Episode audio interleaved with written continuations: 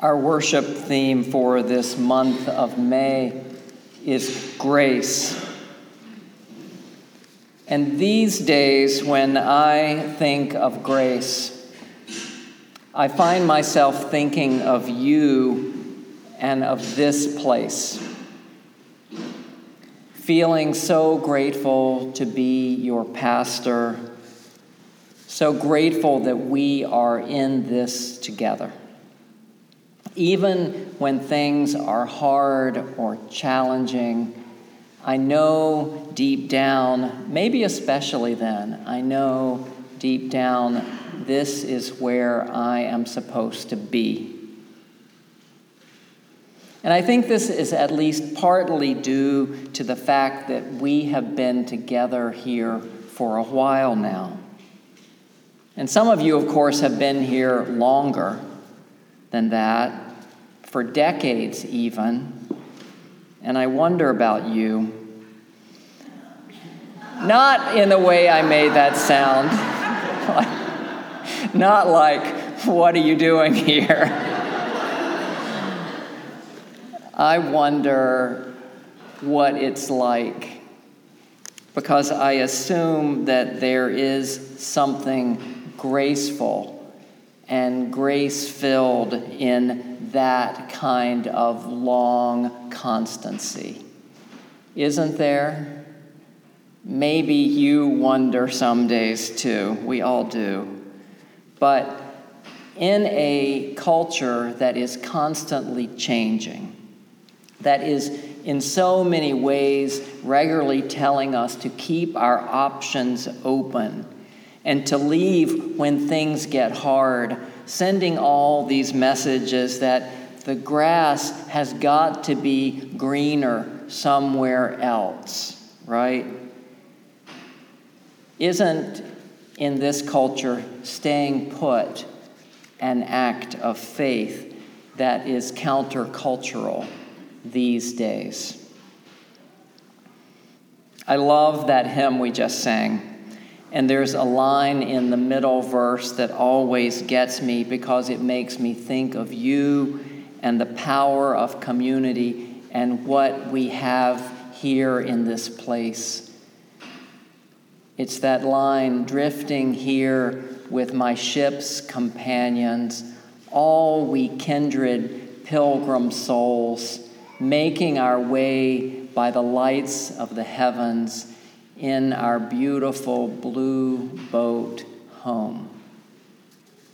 For me, church is all about connection, being one another's companions on this journey, sharing our joys and sorrows, giving help and receiving help. And it's about being connected to that which is always more it's about these horizontal connections we make and share with our companions, and also the vertical connections to the heights and depths that we long to touch and that we are learning to abide in. There is one issue that I could take with those lines from Blue Boat Home, and it's that word drifting because drifting connotes a sense of aimlessness, a lack of agency or purpose or intention. I think of a scene from the movie The Graduate. Some of you might remember that movie. Ben is floating on a raft in the pool, and all of a sudden there's his father. Ben, what are you doing? I'm just drifting here and they have this really interesting conversation. My point for now is that Dustin Hoffman drifting on a raft in the pool is just a symbol for his aimless life in that time. And it's this great scene, but this may not surprise you. I am no advocate for drifting except as a respite and a repose from the work and struggle of our lives, which we all need from time to time. But I believe that we are made for effort and work and purpose, that we are meant to do what we can while we can, while we are here. This morning we heard that ancient story of Jacob who cheated his brother Esau out of their father's blessing and then ran away from home, rightly fearing for his own life. There's a pattern in these oldest biblical stories of good coming out of what was going to be expected to be bad, and of new life being found in unexpected and even barren places. Jacob runs away and to his surprise finds that the earth underneath his feet is holy ground. He lies down in the wilderness and he takes a stone for a pillow, and he has this dream of going up and down, of seeing these steps going up and down between earth and heaven. And this dream image of a stairway to heaven there's a song about that. it portrays the invitation and the requirement of being human, doesn't it? It could be that that story marks the evolution of human awareness when people became aware of those multiple dimensions of life. That we do hold at least two different things also horizontal and vertical. First, the awareness that we are mortal, formed from dust, and to dust we will return. And second, we are meant to have the understanding that that is not the whole story. As Wordsworth wrote, trailing clouds of glory do we come from God who is our home. We are meant to live with both an awareness of our mortality and at the same time an awareness of our div- divinity. That we have stardust in us too. We are meant to hold both of these realities as best we can. That's the invitation. As Oscar Wilde once wrote, we are all in the gutter but some of us are looking at the stars. And so Jacob wakes up from his dream and he has been changed by it. And he says, Surely God is in this place and I didn't even know it. And I wonder, have you ever experienced this? A moment when you saw things in a new light or felt or understood things in a new way. This is the invitation I want to lift up to you today. This simple reminder to look at your life and see it, as Frederick Buechner says, for the fathomless mystery that it is. Look around and see if you might also find yourself saying, Surely the holy is in this place, and I didn't even know it. It's right back there in the back. Sometimes what's needed is not to change your location, but to change your perspective and your attitude. As we heard in that poem from Gary Boelhower, if you are keeping track of the times you fold the laundry or take out the garbage, you are not an angel ascending or descending. When you curse the baby bunny eating lettuce from the garden, it is time to notice and listen how the angels sing of mercy and of bread. I hope and trust that being part of this church is helping you to open your eyes to both the beauty of this world and to the need of us to put our hands and feet to work to help heal and bless our world, to give our hands to struggle, to do the work of justice. I hope and trust that being here helps you to open your heart a little bit wider, to lean a little more deeply into this one life you have been given, to live an open hearted life, which of course means you do feel things, including pain and hurt, but also means that you will find solace and joy and companions along the way. When I came here 11 years ago, I was still kind of new to the ministry, which I entered because I wanted to lead a holy life. By that, I mean a deeper and more engaged life.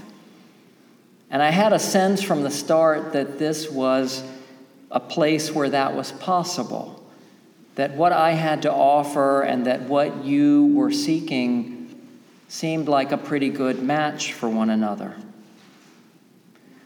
But it also became apparent pretty quickly that this congregation needed all kinds of organizational help, from building new structures and systems to better help things get done around here, to better support and leadership of our staff these were things that I wasn't particularly good at.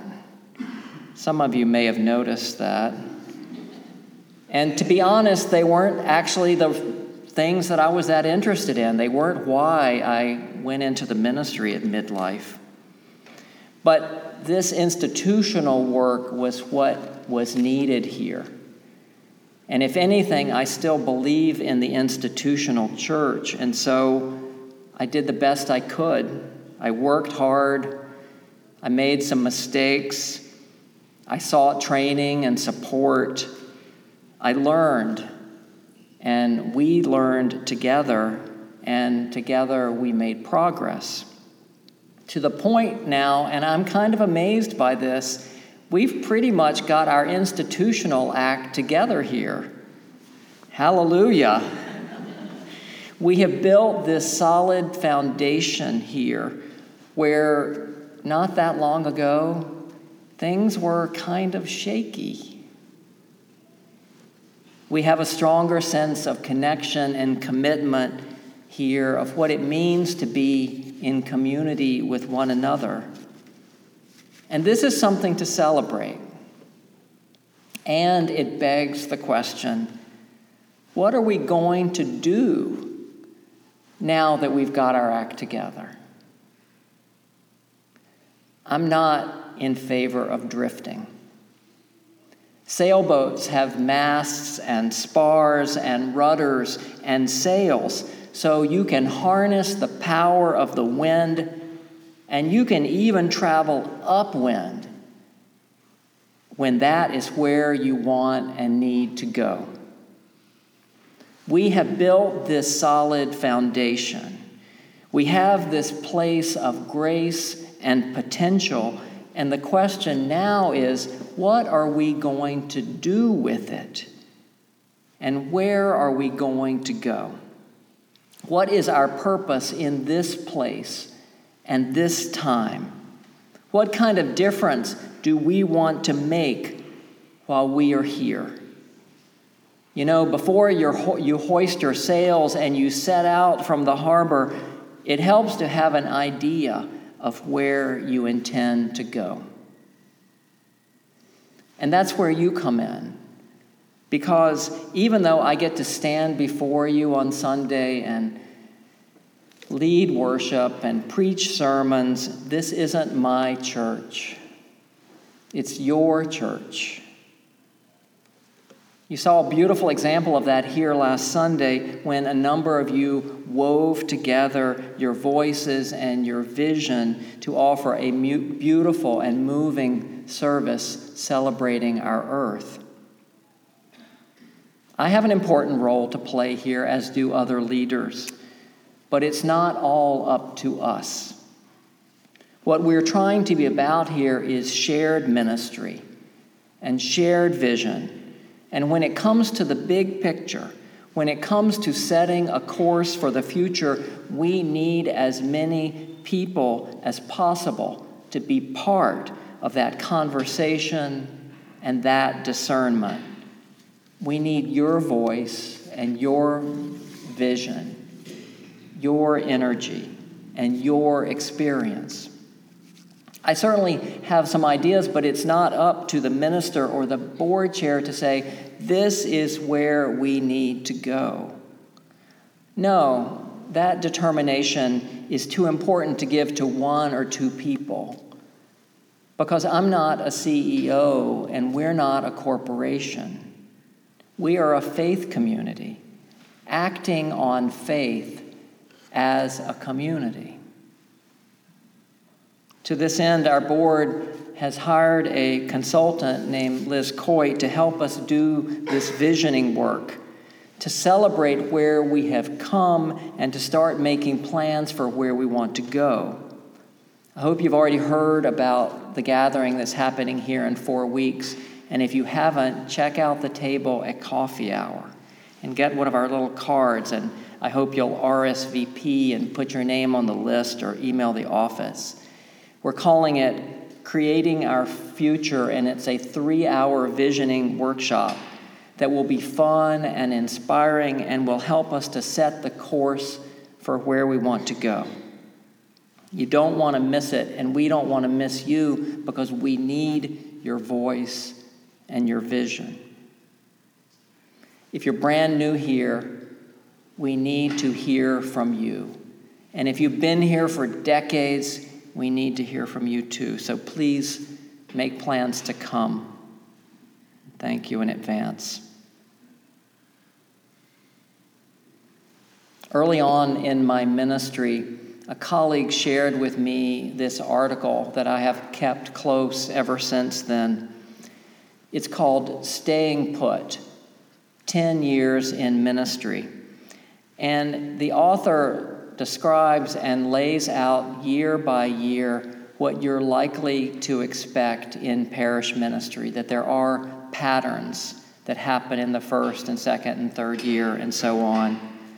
Like in the first year, you're learning people's names and trying to figure out which keys fit into which locks, both literally and metaphorically. And like where is that switch to the secret bank of lights on the far side of the Murray room? I tell people when you know where that switch is, you've really arrived here. So listen to what he writes to ministers in their 10th year. If you have lasted up to the 10th year and have invested well in your tenure of ministry, you and the congregation share a mutual relationship of trust, a shared corporate identity, and a common vision of ministry. Now is the time to begin thinking about the life of this congregation two or three generations into the future. Now is the time your ministry begins. I am so grateful to be here with you at this point in time, in this place of grace and possibility. Grateful for where we have been and grateful for what lies ahead. And what we need now is a sharper, more clear vision of our shared ministry. And so I ask you, my spiritual companions. Who do you want to be? Where do you want to go? And what do you want to build together? Amen. Let's sing We'll Build a Land, number 121.